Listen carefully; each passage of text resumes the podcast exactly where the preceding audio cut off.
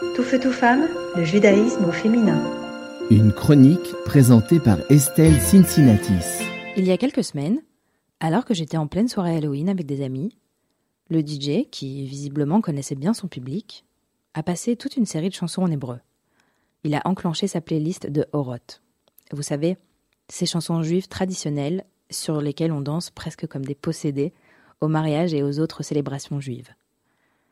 Alors je ne sais pas si c'est dû au contexte particulièrement compliqué pour les juifs en Europe, mais c'était un quart d'heure de pur bonheur. Et je me suis souvent dit que les célébrations juives étaient spéciales. Chez les juifs, on danse. On danse sans que ça soit très organisé. Jamais vraiment bien coordonné, jamais totalement esthétique, mais avec toutes nos tripes. C'est ce que disait le rabbin Yeshaya d'Alsace dans un article il y a quelques années. Et ça m'a beaucoup parlé. Parfois j'ai l'impression qu'on fait la fête comme si c'était possiblement la dernière occasion. Et après je me souviens que si je pense comme ça, c'est sûrement parce que je suis ashkénaze. Alors non, l'idée aujourd'hui n'est pas de vous parler de mes soirées.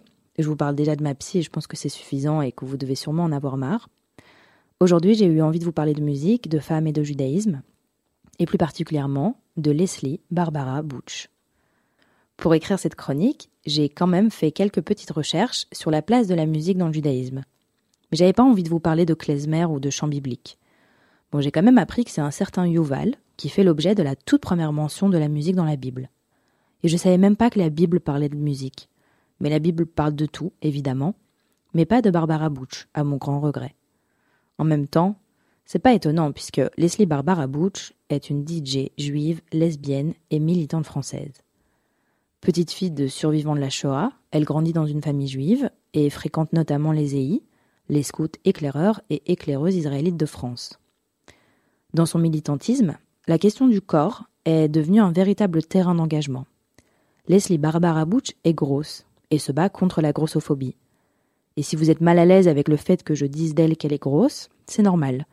Nous avons été élevés en considérant que c'est un gros mot ou une insulte. Pourtant, ce n'est pas le cas. Et Barbara Butch a réussi à jouer de son corps pour faire passer certains messages.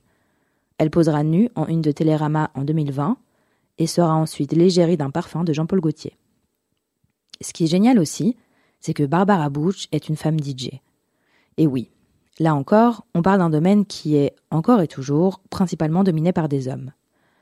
Les femmes DJ ne représentent que 21% des artistes programmés dans les plus grands festivals électroniques mondiaux. 21%. Pourtant, Barbara Butch et ses sets électro et disco ont le don de faire danser ou chanter n'importe qui humainement constitué. D'ailleurs, elle avait lancé un concept complètement fou pendant le confinement lié à la crise du Covid.